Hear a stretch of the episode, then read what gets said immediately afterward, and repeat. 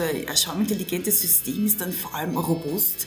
Denn äh, fällt jetzt da ein Schwarmteilnehmer aus, kann das System ja trotzdem überleben, weil auch wenn jetzt einer weniger ist, der da im Vogelschwarm mitfliegt, so leid es mir dann für diesen Vogel tut, aber das, das Schwarmverhalten existiert dann ja weiter.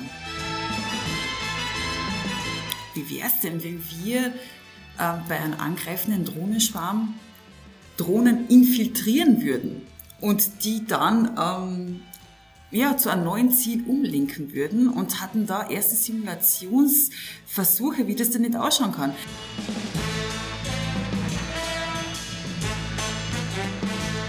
Herzlich willkommen zum Podcast Digital Sense Maker. Mein Name ist Christoph Holz und wir beschäftigen uns hier mit dem Sinn und dem Unsinn der Digitalisierung und natürlich auch der künstlichen Intelligenz und auch anderen Formen von Intelligenz. Weil Intelligenz ist ja bekanntlich das, was ein Intelligenztest misst. Was das genau ist, weiß keiner. Intelligenz ist ja vielleicht auch nur das, was man tut, wenn man nicht weiß, was man tun soll. Und sofern es menschliche Intelligenz überhaupt gibt, dann ist sie die Summe unserer grauen Zellen. Und solche Schwarmintelligenz, die findet man auch bei Vögeln oder Fischen und mittlerweile auch mit Computern, Drohnen und was es da alles noch gibt und wie das genau geht. Darüber sprechen wir heute mit der Dr. Melanie Schranz. Sie hat in Informationstechnik promoviert und ist Senior Researcherin bei den Lakeside Labs in Klagenfurt. Melanie, herzlich willkommen. Hallo Christoph, danke für deine Einladung. Schwarmintelligenz, ja. Ähm, was ist jetzt das eigentlich? Ja, wie du bereits äh, das ganz gut beschrieben hast, Intelligenz finden wir wirklich schon überall und äh, wie in aller Munde derzeit künstliche Intelligenz, so ein typisches Stichwort. Schlagwort auch, weil wir würden uns mit unserer Schwarmintelligenz genauso dazuordnen. Also eigentlich ist die Schwarmintelligenz inspiriert aus der Natur, wie so schön sagt, evolviert über Millionen von Jahren und eben wie sich äh, verschiedene Tiere, Insekten in Kolonien verhalten. Du hast schon gesagt, es gibt da eben die typisch Fische, ähm, Vögel, die man da beobachten kann, aber auch Ameisen, Termiten. Also es gibt wirklich unzählige Verhaltensforschungen bereits äh, zu verschiedensten Spezien, würde man da fast sagen. Und ähm, aus der Schwarmintelligenz heraus können wir sehr viel lernen. Wie verhaltet sich eben so eine riesige Gruppe, wenn man so schön sagen kann, an kleinen Tierchen untereinander, ohne eben jemanden, der ihnen genau vorgibt, äh, was sie im nächsten Schritt zu tun haben. Also diese, diese, diese Zivilisationen oder diese äh, äh Spezies sind eben nicht zentral organisiert, wir glauben ja immer, es braucht immer einen Führer, der vorangeht und genau sagt, wo es lang gehen soll. Und dafür haben wir die Sprache entwickelt und Telekommunikationsmaßnahmen und Briefe und Aufträge und Disziplin und alle möglichen Dinge, weil wir eben glauben, dass es Leute gibt, die besser wissen, was man tun soll wie andere. Fische kommen aber auch recht gut zurecht und Vögel auch. Also die weichen ähm, Raubtieren aus, ja, werden quasi unsichtbar für den einzelnen äh, äh für das einzelne Tier. Angeblich auch Zebras haben eine Form der Schwarmintelligenz, weil durch diese Streifen kann der Löwe nicht mehr die einzelnen Tiere unterscheiden. Also die tarnen sich sozusagen gegenseitig ähm, und müssen sich nicht irgendwo verstecken, sondern auf freier Wildbahn tarnen sich die untereinander. Jetzt von äh, Zebras kann man sich das noch ganz gut vorstellen. Da gibt es vielleicht ein Leittier, dem man nachläuft. Bei Fischen oder so ist es ja eigentlich nicht. Also wie kommunizieren denn die überhaupt ihre Entscheidungen? Untereinander. Das ist ganz ein einfaches Konzept, dass man wirklich sagt, okay, jeder einzelne Teilnehmer in so einem Schwarm, egal ob Fisch oder Vogel oder sonst etwas, ähm, bestimmt ein, jetzt ganz abstrakt gesprochen, ähm, ein lokales Regelset. Das bedeutet, ich habe bestimmte Verhaltensweisen, denen ich folge und schaue mir immer ein bisschen an, was so mein Nachbar treibt und an dem orientiere ich mich. Also ganz speziell bei Vögeln sieht man das dann oft ähm, am Herbsthimmel. Das ist immer so interessant zu beobachten, wenn, äh, wenn die in solchen schönen Formationsflügen da über unseren Köpfen kreisen. Und ähm, da findet genau so etwas statt. Also es gibt ja das sogenannte Beutz-Modell, was von Reynolds bereits 1987 extrahiert wurde Und er hat da einfach drei Regeln extrahiert. Das bedeutet, also eine Regel wäre jetzt da zum Beispiel zu schauen, ähm, ja, ähm, was macht mein Nachbar? Bin ich zu weit bei ihm dabei? Dann gehe ich ein Stück weiter weg. Bin ich äh, zu weit weg von ihm, gehe ich weiter ran. Und dann schaue ich mir noch seine Ausrichtung an und passe mich ein bisschen an. Und so ergibt sich dann eben so ein wunderschöner Schwarmflug äh, mit drei einfachen äh, Regeln. Eigentlich keine direkte Kommunikation unter den einzelnen Teilnehmern, sondern ich schaue einfach nur, was mein Nachbar so treibt. Ja. Also reine Beobachtung auf Basis optischer Signale. Ja, die Entfernungsmessung genau. könnte man vorstellen, dass es bei, äh, bei Ameisen auch über Geruch geht, aber es gibt sozusagen ganz einfache Messinstrumente, ohne dass man wirklich miteinander kommuniziert. Also, dass einer sagt, wir gehen jetzt nach rechts oder links. Manchmal klappt es ja auch nicht. Also, manchmal sieht man dann plötzlich irgendeinen Vogel ganz verzweifelt versucht, er aufzuschließen. Ja, der hat halt, äh, der hat sich heute halt in die falsche Richtung gedreht, ja, am Rand. Äh, aber die vermeiden auch Zusammenstöße. Ist ganz unglaublich. Jetzt Computer oder Drohnen oder autonome Agenten könnte man jetzt annehmen, die könnte man ja zentral steuern. Die haben ja alle Bluetooth oder WLAN. Ist das genau. bei Schwarmintelligenz im Computer auch so? Also ist das eher so wie bei den Tieren, dass man sich aufeinander schaut und sozusagen eine Entscheidung langsam heranreift durch die durch quasi eine demokratische, quasi demokratische Abstimmung mit meinen Nachbarn? Oder, oder gibt es da eine zentrale Instanz, die das alles ganz kompliziert ausrechnen muss? Also es wird natürlich sehr viel mit zentralen Instanzen gemacht. So sind wir als Mensch einfach gemacht. Wir wollen die Technik kontrollieren, die Robotik kontrollieren und deswegen gibt es jemanden, der natürlich da die Ansage macht. Ähm, ganz interessant wird die Anwendung aber von Schwarmintelligenz, wenn wir sagen, wir haben unzählig viele solche Agenten, solche Roboter, aber auch Maschinen in einer Fabrik zum Beispiel, ähm, wo es dann nahezu unmöglich wird zu sagen, so, du machst jetzt das und du machst diesen Schritt dann in diese Richtung. Ähm, sondern da geht man eben auf diese Schwarmintelligenz zurück, wo man diese Konzepte aus der Natur sich rausnimmt und mit Hilfe von diesen lokalen Regeln, lokalen Interaktionen komplexe Probleme dann doch wieder einfach lösen kann. Also es ist so eine Art emergentes Verhalten, was da entsteht. Das bedeutet, ähm, wenn ich jetzt einfach nur schaue, was mein Nachbar macht, da weiß ich jetzt nicht, was das große Ziel des Schwarms ist. Aber äh, durch diese vielen Interaktionen, die wir haben, entsteht dann eben dieses große glo globale, eben emergente Verhalten, was wir es da so gern beschreiben. Und da ist dann natürlich die Frage, ja, zentrale Rolle, wird es bei uns jetzt immer geben. Also als Mensch braucht man das. Wir müssen natürlich schauen, was die Technik tut. Wir brauchen ein paar KPIs. Also irgendwie äh, werden wir da immer natürlich aus einer aus einer beobachtenden zentralen Rolle, die da gern äh, mitwirkt, auch noch immer da sein. Das auf jeden Fall. Aber das System soll sich dann eben selbst organisieren. Selbstorganisation, das ist ja eine intellektuelle Kränkung. Ja, die meisten Menschen, äh, die, die sich philosophisch mit Wirtschaft zum Beispiel beschäftigen, fühlen sich ja gekränkt dadurch, dass die Wirtschaft funktioniert, ohne dass sie jemand versteht, weil dort ja einzelne Teile einfach weitergereicht werden, weil das ein hochparalleler Prozess ist. Und jetzt, wenn ich mir das in der Fabrik überlege, also es könnte schon sein, dass die eine Maschine jetzt ein Produkt halb fertig macht und gibt es dann an die andere Maschine und die andere Maschine schaut sich das immer an und sagt, ah ja, das ist der und der Schritt, jetzt mache ich weiter. Das heißt, die Synchronisation könnte auch über Informationen, die anhand von Objekten, Produkten übergeben werden, die anhand von Abständen übergeben werden könnten, auch lokal, also quasi vor Ort direkt selbst organisierend, könnten die Maschinen entscheiden, was jetzt gerade das Richtige füreinander ist. Und dann könnte am Ende trotzdem noch eine effektive Produktion herauskommen. Ja, genau. Genau so ist es. Also es ist teilweise durch diese vielen Produkte, die wir oft in einer ähm, Produktionshalle da entstehen lassen, wenn man das so nennen will, ähm, sehr schwierig einfach zentral zu sagen, okay, so jetzt stellt euch alle bei dieser Maschine an und so weiter. Es, also es gibt da sehr viele Beispiele in der Wirtschaft, wo man sagt, es ist viel effizienter zu sagen, wir machen eine Optimierung quasi von unten nach oben anstelle von oben nach unten und lassen einfach die, die einzelnen Maschinen, die einzelnen Produkte entscheiden, was der nächste Schritt ist. Und ja, das funktioniert ganz gut. Wow. Also ich habe selber mal, mein erster Job war eine Geschäftsprozessanalyse bei einem großen Automobilhersteller in Bayern. und wir haben mit den Werkmeistern unten in der Halle gesprochen und die haben uns komplett was anderes. Wir haben das dann später deren Vorgesetzten vorgestellt, was wir äh, entdeckt haben und die waren baff. Ja, also die waren total erstaunt. Also wir haben gelernt, selbst äh, ohne Digitalisierung funktioniert eine Fabrik nur, wenn keiner versteht, wie. Wenn sich jeder selber ein bisschen organisieren kann, da haben einzelne Werkmeister haben eigene Verstecke für Ersatzteile angelegt, damit sie eben schneller reparieren konnten.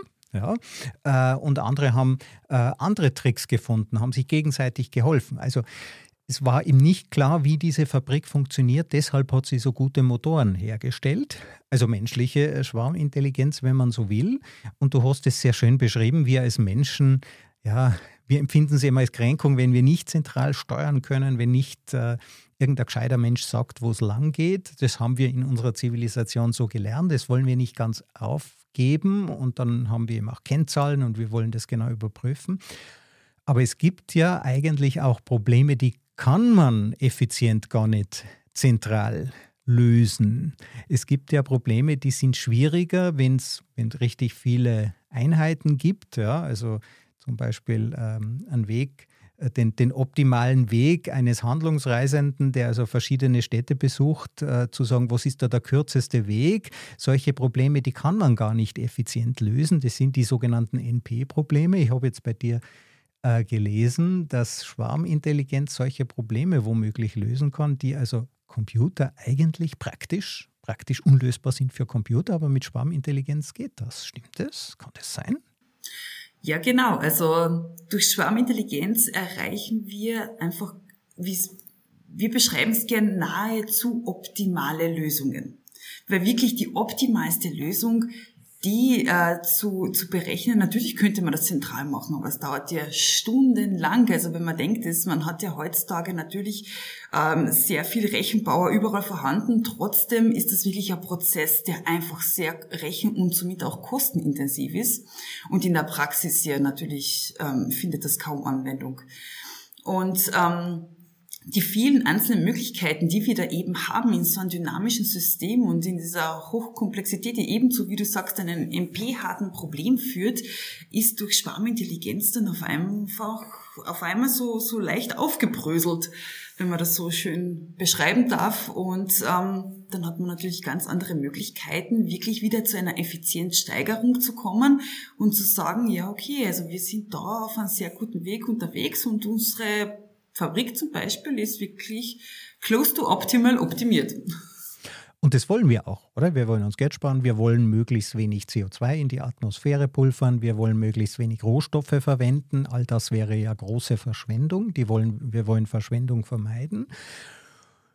Und es gibt also, wenn ich das richtig verstanden habe, Probleme, die, wenn man die zentral löst, dauert es länger wie der eigentliche Produktionsvorgang. Also ich, man kennt es von, von äh, um, um beim UPS oder beim Postmitarbeiter auszurechnen, der ideale Weg für die Pakete, die er heute einfach hat, zwischen den Adressen auszurechnen, das kann Tage länger dauern, als die Auslieferung überhaupt dauert. Ja, dort den absolut optimalen Weg zu finden. Und wir brauchen ja nicht das hundertprozentige Optimum. Wir brauchen eine gute Annäherung daran. Und da sagst du, da ist es besser, man vertraut auf quasi die lokale Intelligenz dieser einzelnen Agenten, um da eine in, in vernünftiger Zeit, also rechtzeitig, eine möglichst optimale Lösung herauszufinden. Und das machen die sich untereinander aus. Das kann man sich ja fast nicht vorstellen. Genau, das klingt eigentlich sehr ähm, unglaubwürdig auch oft. Also es ist da wirklich sehr spannend, wenn man sich solche Simulationen anschaut. Also wir haben ja doch einiges bei uns auch am Laufen, wo wir einfachste Modelle oft einfach nur testen und beobachten. Und in kürzester Zeit ergibt sich ein wunderschönes System, ein wunderschöner Vogelschwarm, den man beobachten kann, auch natürlich als digitalen Zwilling. Und ähm, immer wieder faszinierend, das zu sehen, dass ja, wie du richtig sagst, mit lokalen Regeln, mit einer lokalen Interaktion dann auch dann wirklich so ähm, schöne Erfolge in kürzester Zeit entstehen können. Ja. Also vermutlich funktioniert ja auch unser Universum so. Vermutlich basiert es auf ganz, ganz einfachen Regeln, die heute unglaublich komplizierte Probleme und unglaublich komplexe Strukturen hervorbringen. Mhm. Ja, seit ich in der Schwarmintelligenz arbeite, glaube ich auch immer mehr dran. Denn ähm, die hochkomplexen ähm, Formeln, Regelwerke, alles Mögliche, also wie man durch dieses emergente Verhalten der Schwarmintelligenz einfach sieht, was da entstehen kann, also sehr unglaublich. Ja. Und es erinnert uns ja auch ein wenig an uns als Menschen, wir bestehen ja aus vielen, vielen Zellen und da entsteht dann plötzlich ein Bewusstsein, da entstehen Ideen, die eigentlich aus den Einzelbestandteilen nicht erklärt werden können und die Schwarmintelligenz wirkt dort auch. Ähm, wird sowas wie künstliche Intelligenz, auch dort haben wir ja jetzt mit ähm, GPT-4 zum Beispiel, es kann sich ja keiner von uns erklären, warum äh, äh, die, diese neuen generativen KI-Systeme, warum die so gut sind. Ja, die organisieren sich intern irgendwie, wir sehen gar nicht genau, was die tun, aber es funktioniert halt ganz einfach. Ähm, du hast jetzt von einfachen Regeln gesprochen. Sind diese Systeme jetzt auch schon selbst lernend oder wird es noch einmal einen zusätzlichen Schritt brauchen? Also durch diese einfachen Regeln ähm, und wie sie miteinander kommunizieren, teilweise direkt, ähm, teilweise indirekt, kommen wir einfach dann äh, mit verschiedenen Vorteilen dann auch daher. Also ein schwarmintelligentes System ist dann vor allem robust, denn äh, fällt jetzt da ein Schwarmteilnehmer aus, kann das System ja trotzdem überleben, weil auch wenn jetzt einer weniger ist, der da im Vogelschwarm mitfliegt, so leid es mir dann für diesen Vogel tut, aber das, das Schwarmverhalten existiert dann ja weiter. Also Robustheit ist ein ganz ein großer äh, Vorteil, den diese Selbstorganisation mitbringt.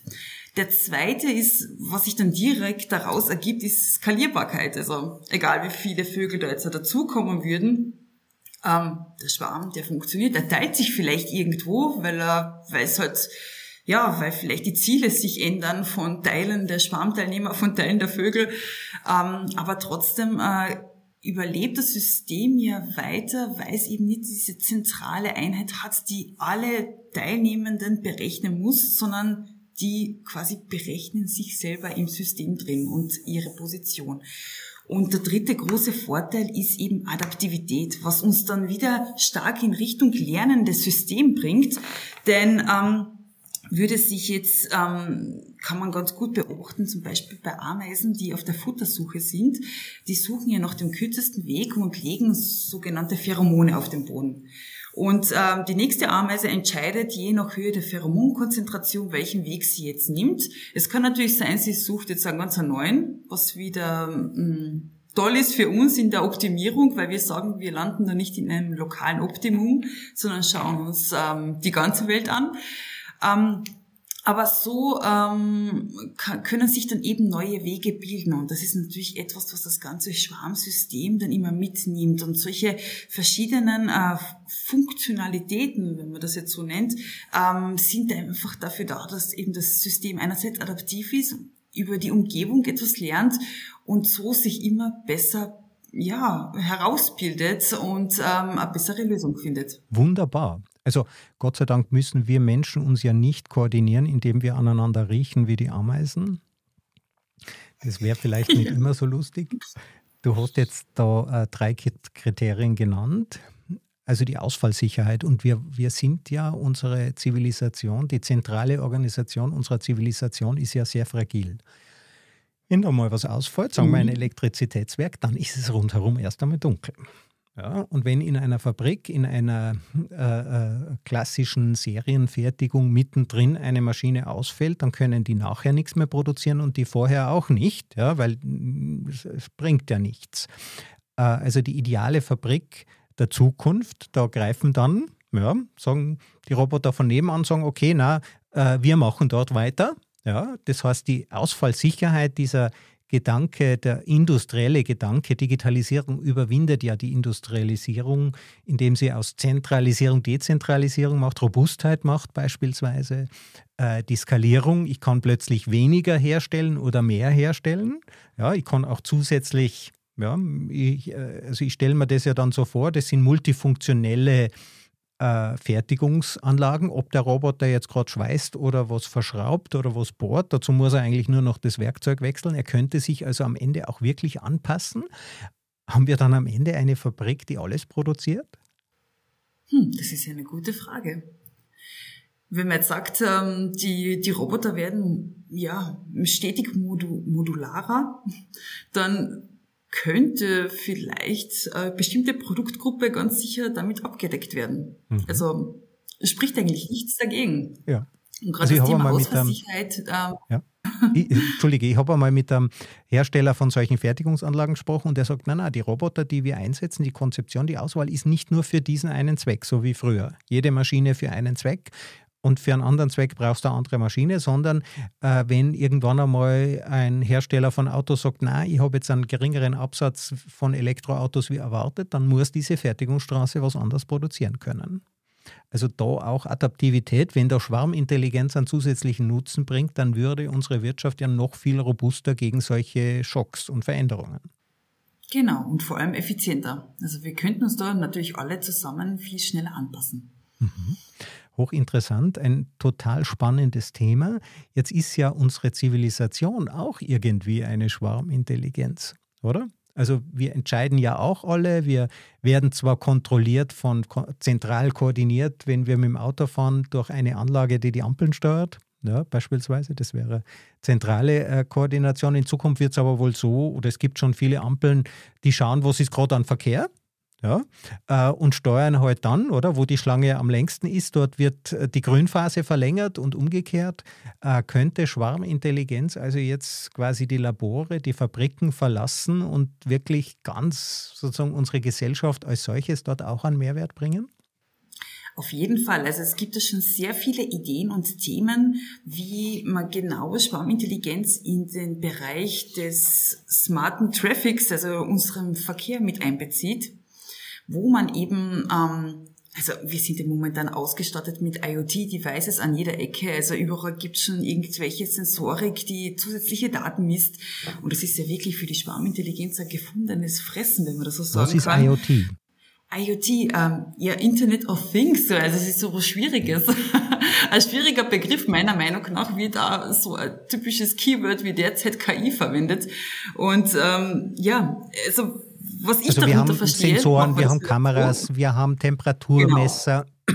Wir haben auch Aktoren, die eben die Ampeln steuern und so weiter. Wir haben eine Menge Geräte da draußen, die messen im Grunde genommen alles. Äh, und jetzt sagst du, haben wir da eine Menge Information zur Verfügung. Genau.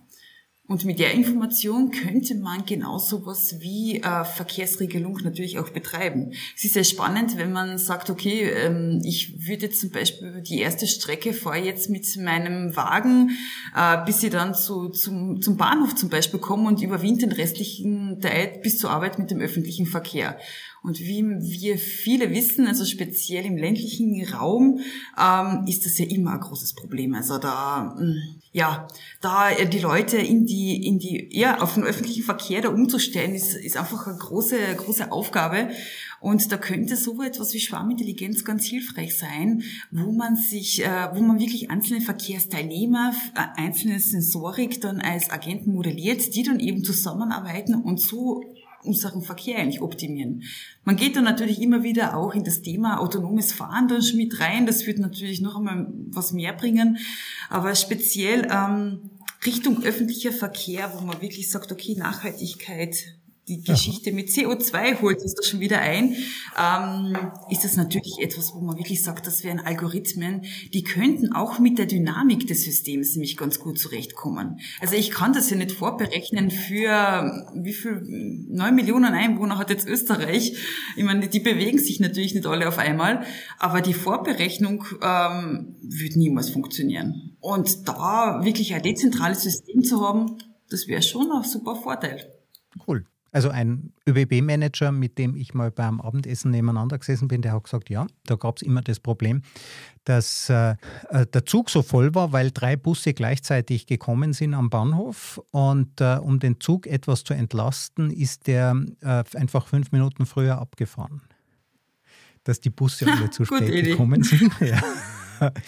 In Zukunft könnte ja der kleine Bus, ja, wenn der merkt, okay, äh, die Oma ist im Anmarsch, die braucht aber eine Minute länger, der könnte auch noch auf sie warten. Ja, der könnte aber theoretisch auch früher abfahren, wenn er merkt, da ist jetzt eh niemand mehr. Ja, also wenn wir diese Informationen hätten, könnten wir ja da optimieren. Ja, genau. Also Optimierungspotenzial haben wir wirklich unendlich. Und ähm, ja, gerade im Verkehr, das könnte das alles viel schlauer machen. Also ich bin jetzt jetzt ja eine sehr begeisterte Öffi-Fahrerin. Ich weiß nicht, wie es dir geht, Christoph. Ja. Aber ich, also mir würde das schon gut gefallen, wenn mir da quasi am Smartphone vorgeschlagen wird, die Route und direkt mit Anbindungen. Natürlich gibt es solche Apps schon, aber die sind halt sehr starr. Und passiert da irgendetwas eben in unserer dynamischen Umgebung, ja, dann warte ich halt dann eine 15 Minuten oder im schlimmsten Fall viel länger.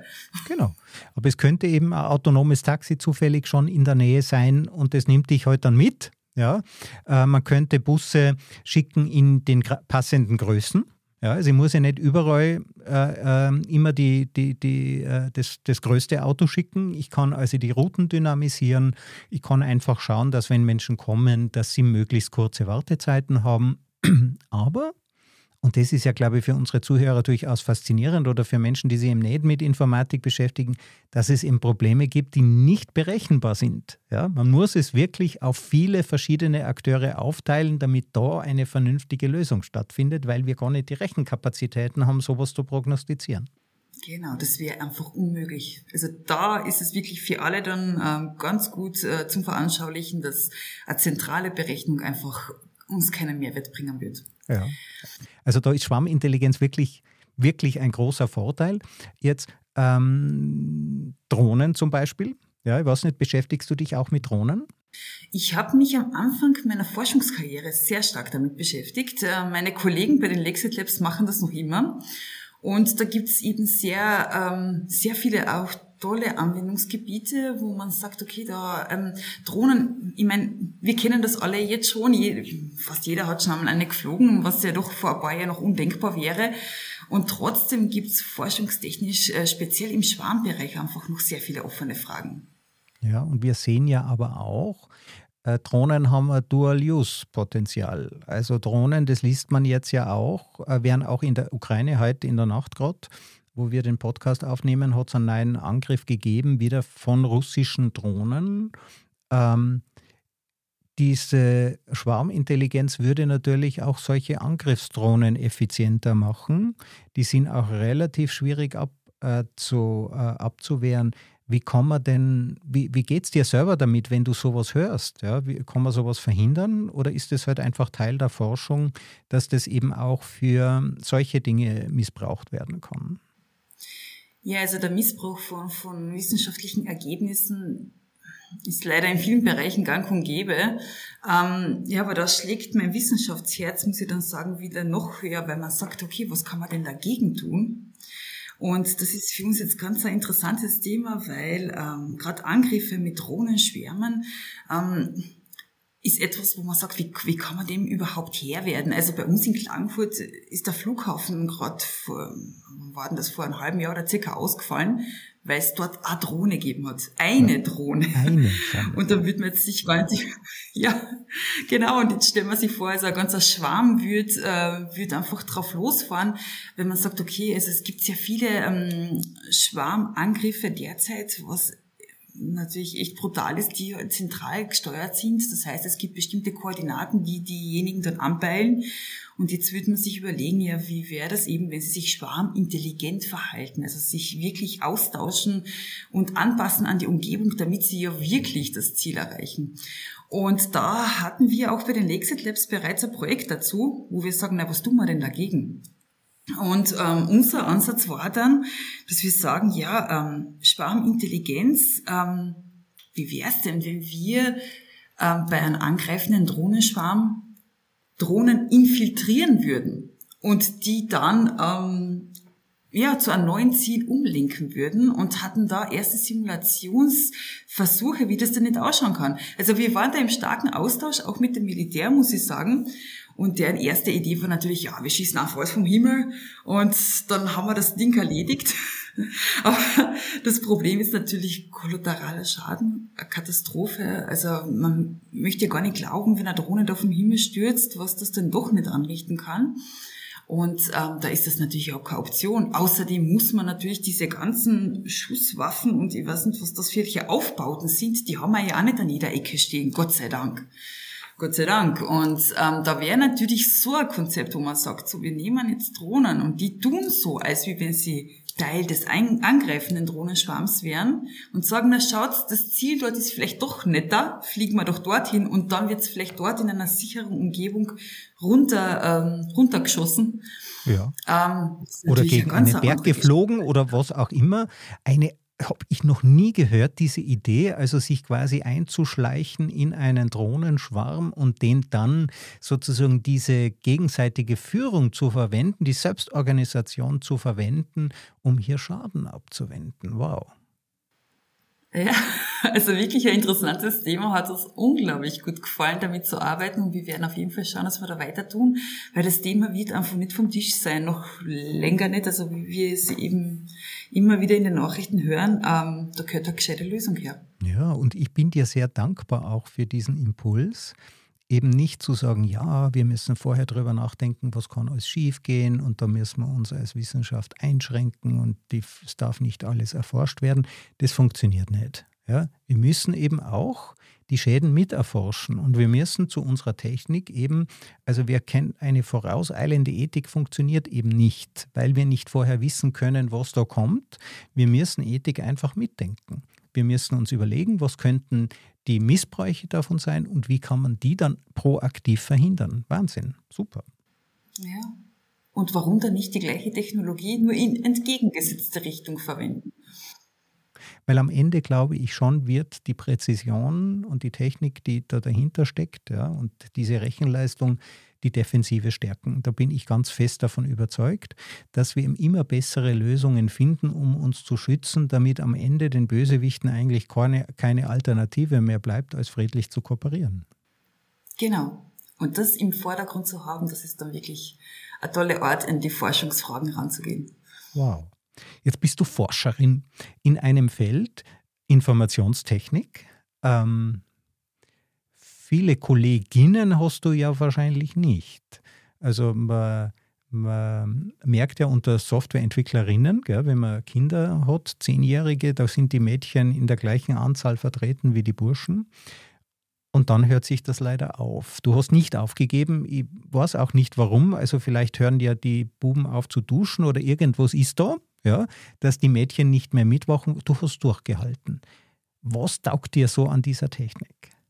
Ja, also ich muss jetzt sagen, ich habe ähm, ich habe da ich habe trotzdem meine, meine Matura auf einer ähm, Lehranstalt für wirtschaftliche Berufe gemacht, habe natürlich brav gekocht und ja, nach der vierten Klasse dieses Diplom gemacht und ähm, habe mir immer gedacht, ich möchte so gerne studieren gehen. Und ähm, mir gedacht, na, ich schau mal, was, es hat in Kärnten damals diese Initiative Frauen in die Technik gegeben. Die wird jetzt leider nicht mehr so stark verfolgt, muss ich sagen.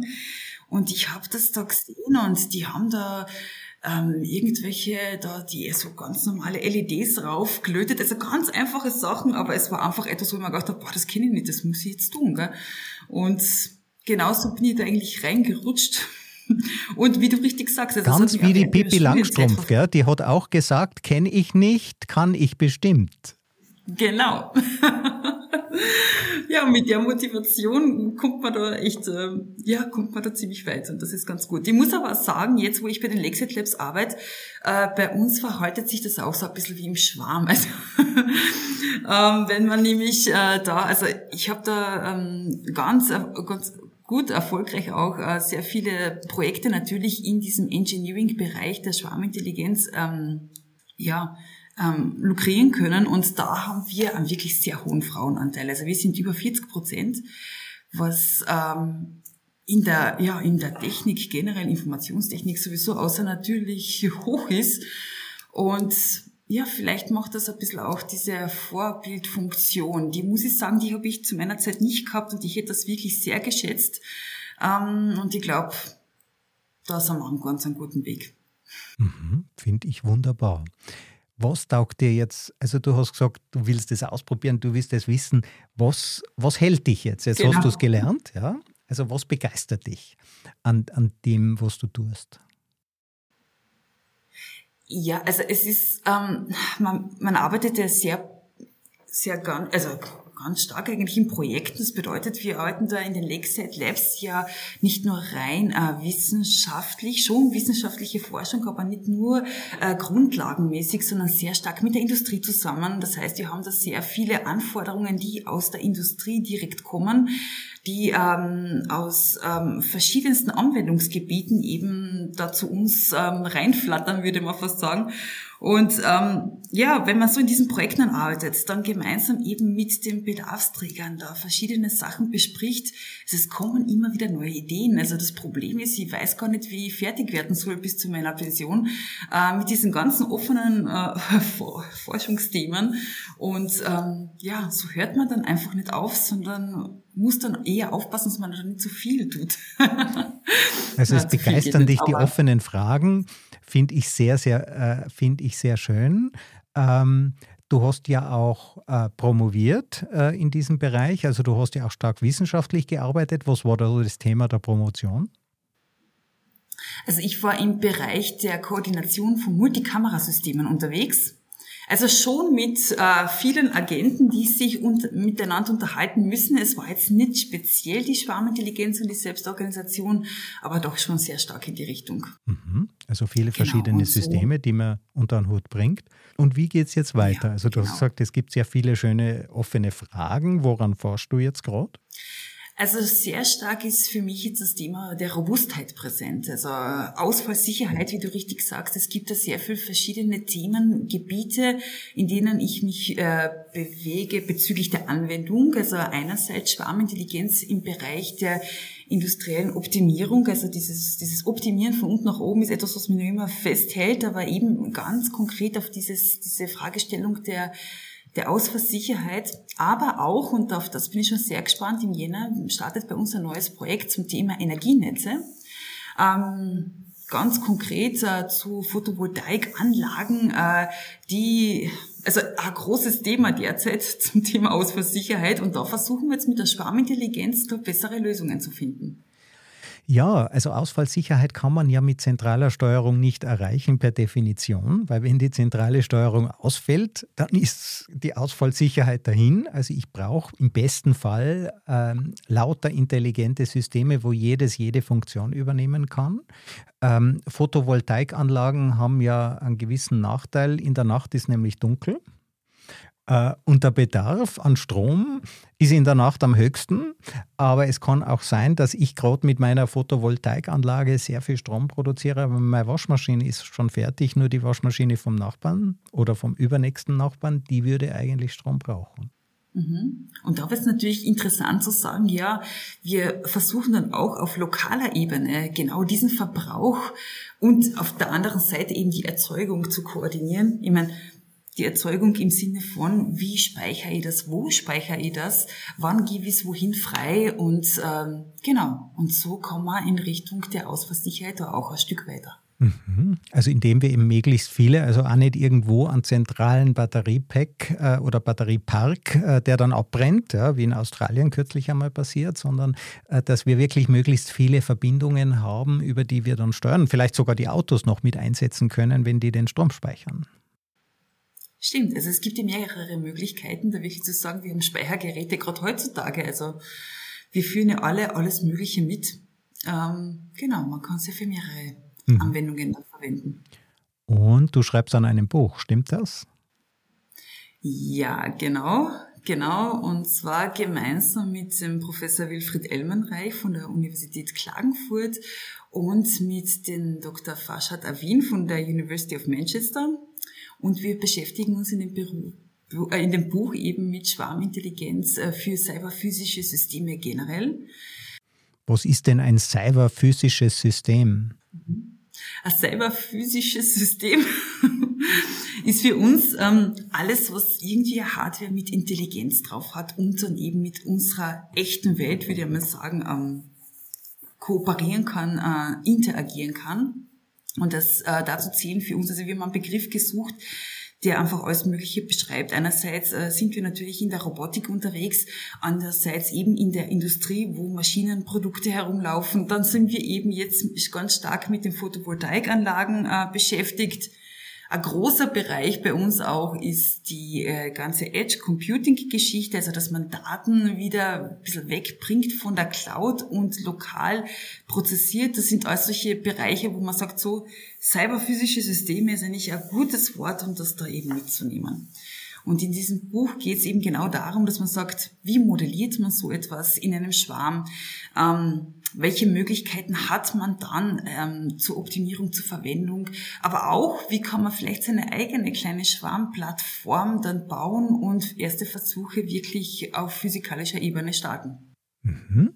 Das heißt, das sind Schwärme bestehen ja, oder cyberphysische Systeme, das kann jetzt ein Smartphone sein, das wäre ein Beispiel dafür. Oder das ist eine kleine Kamera mit ein bisschen Rechenintelligenz, die irgendwo hängt und eine kleine, äh, kleine mhm. Batterie und einen kleinen Sonnenkollektor irgendwo hat. Oder das ist, äh, ist ja auch äh, sowas, wie man kennt, diese, äh, diese Bluetooth- äh, oder Wi-Fi-Knöpfe, die man einschieben kann, um, um den Schlüssel oder die Geldbörse wiederzufinden.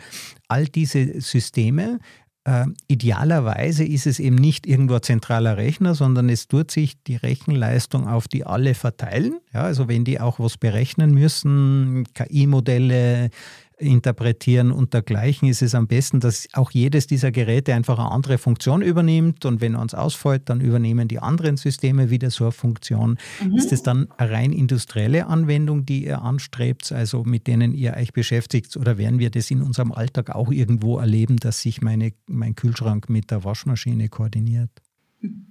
Also ich denke, es wird schon in den Alltag oder wird ganz sicher in den Alltag mit reinkommen. Vor allem, man darf nicht äh, vergessen, was ja auch diese ganze zentrale Geschichte mit sich bringt, dieses Thema Datensicherheit. Also wir geben da gerade alle möglichen Daten und Informationen rein in die Cloud und alles ähm, liegt irgendwo eben zentral. Und genau mit dieser Möglichkeit zu sagen, ich habe da Intelligenz lokal bei mir herumliegen, ob es jetzt das Smartphone oder eben der Kühlschrank ist, und verwende die vielleicht für eben Datenverarbeitung, die ähm, von sensiblen Daten zum Beispiel, die, die mir einfach wichtig sind, die einfach wichtig sind, um meine Person oder meine Umgebung auch zu schützen, dann ähm, ist das ganz ein guter Weg zu gehen. Es heißt ja, alles nur geklaut, ja. Also zumindest ist die Cloud relativ äh, geeignet dafür, weil das ist der Platz, wo die Ganoven alles fein säuberlich sortiert direkt finden und wenn sie reinkommen, ja, äh, dann einfach abgreifen können. Was du also ansprichst, ist, dass meine Daten mein Haus oder mein Smartphone oder mein Auto gar nicht mehr verlassen. Genau. Genau, also das ist ja das nächste große Problem, autonomes Fahren zum Beispiel, wenn man sich überlegt, also generell heutzutage, die, die, die Fahrzeuge sind ja schon so mit sehr viel Sensorik und Daten ausgestattet. Und man überlegt sich, ja, wie könnte man denn eben, wie wir vorher besprochen haben, den Verkehr nicht irgendwie zentral regeln? Also man würde ja unglaublich viele Daten von einer Persona freigeben und von, von Dingen, die gerade passieren, vom Fahrverhalten, von Kindern, die da mitfahren von Gesprächen, die man dann in diesen, diesen Autos zum Beispiel auch führt. Also das sind, sind als Daten da, die, ähm, die möchte ich jetzt zum Beispiel nicht in der Cloud wissen. Ja, aber wenn eben diese Intelligenz verteilt ist, dann könnte ich zwar, wenn jetzt mein eigenes Auto, sagen wir mal, nicht die Rechenkapazität hätte, könnte ich mir vielleicht Rechenkapazität von drei Autos leihen, die zufällig gerade bei mir in der Nähe fahren. Ja, aber dann wird, werden diese Daten dort wieder gelöscht, die Verarbeitung ist dann abgeschlossen und die Daten kommen niemals mehr an eine zentrale Stelle, weil das ist ja der Clou an, an dieser Cloud-Lösung. Es gibt keine zentrale Stelle mehr und dann müsste ein Ganove, der sich einen Überblick verschafft, nicht an einer Stelle einbrechen, sondern an tausenden gleichzeitig und das geht immer auch nicht. Mhm. Genau, und so könnte man dem schön eine Regel vorschieben. Also ich finde jetzt gerade ein Beispiel ganz toll gewählt, äh, wo man wirklich sagt, man bedient sich einfach an Ressourcen, die in meiner Nähe sind. Und das heißt, ich reduziere einfach das Risiko, dass, äh, dass wirklich sensible Daten da den, den Raum oder dort, wo sie hingehören, einfach, dass sie da den Ort verlassen. Mhm. Ja, also Schwarmintelligenz auch zum Datenschutz und das ist ja auch ein Thema, das uns beschäftigt und äh, der, wo wir ja auch daran arbeiten müssen, dass die Angst ein bisschen abnimmt bei den Leuten, die ja immer glauben, alles ist jederzeit hackbar und alles wird jederzeit überwacht und das sind eben neue Systeme, die mir auch diese Datensouveränität erlauben. Ja, Datenschutz ist ja Unfug, Daten brauchen ja keinen Schutz.